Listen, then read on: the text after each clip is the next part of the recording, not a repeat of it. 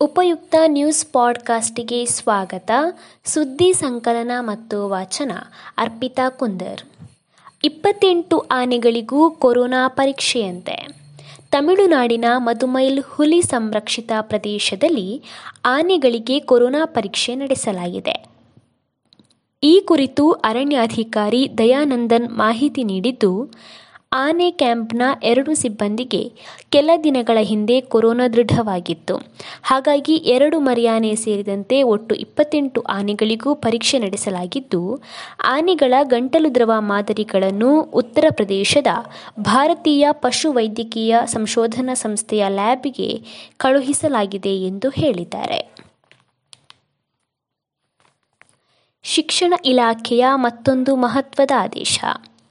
ಎರಡು ಸಾವಿರದ ಇಪ್ಪತ್ತ ಒಂದು ಇಪ್ಪತ್ತೆರಡನೇ ಸಾಲಿನ ಪ್ರಥಮ ಪಿಯುಸಿ ತರಗತಿಗೆ ವಿದ್ಯಾರ್ಥಿಗಳಿಗೆ ದಾಖಲಾತಿಯನ್ನು ಎಸ್ಎಸ್ಎಲ್ಸಿ ಪರೀಕ್ಷೆಯ ಫಲಿತಾಂಶ ಬಂದ ನಂತರ ಆರಂಭಿಸಲಾಗುವುದು ಎಂದು ಪದವಿ ಪೂರ್ವ ಶಿಕ್ಷಣ ಇಲಾಖೆಯ ನಿರ್ದೇಶಕರು ಸುತ್ತೋಲೆ ಹೊರಡಿಸಿದ್ದಾರೆ.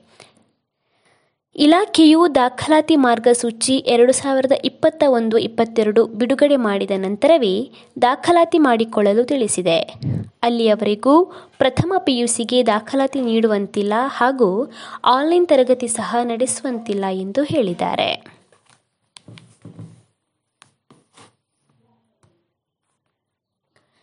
ಅನ್ಲಾಕ್ ಪ್ರಕ್ರಿಯೆಯಲ್ಲೂ ಇರಲಿವೆಯಂತೆ ಐದು ಹಂತ. ಈ ಬಾರಿ ಲಾಕ್ಡೌನ್ ತೆರವುಗೊಳಿಸಿದರೂ ಕೂಡ ಮಾಲ್ ಪಬ್ಗಳಿಗೆ ಅನುಮತಿ ಇರುವುದಿಲ್ಲ. ಅದೇ ರೀತಿ ಕೈಗಾರಿಕೆಗಳಿಗೆ ಐವತ್ತು ಶೇಕಡ ಮಾತ್ರ ಅನುಮತಿ ನೀಡುವ ಸಾಧ್ಯತೆ ಇದೆ. ಸಚಿವರ ಜೊತೆ ಚರ್ಚೆ ನಡೆಸಿದ ಸಿಎಂ ಯಡಿಯೂರಪ್ಪ ಅವರು, ಅನ್ಲಾಕ್ ಪ್ರಕ್ರಿಯೆಯಲ್ಲಿ ಎಷ್ಟು ಹಂತಗಳಿವೆ ಹಾಗೂ ಅದು ಯಾವ ರೀತಿಯಾಗಿ ಇರುತ್ತದೆ ಎಂಬ ವಿಚಾರವನ್ನು ತಿಳಿಸಿದ್ದಾರೆ.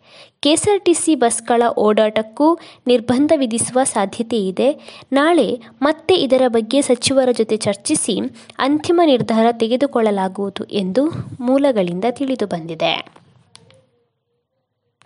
ಸುದ್ದಿ ಸಂಚಯ ಆಲಿಸಿದ ಎಲ್ಲರಿಗೂ ಧನ್ಯವಾದಗಳು.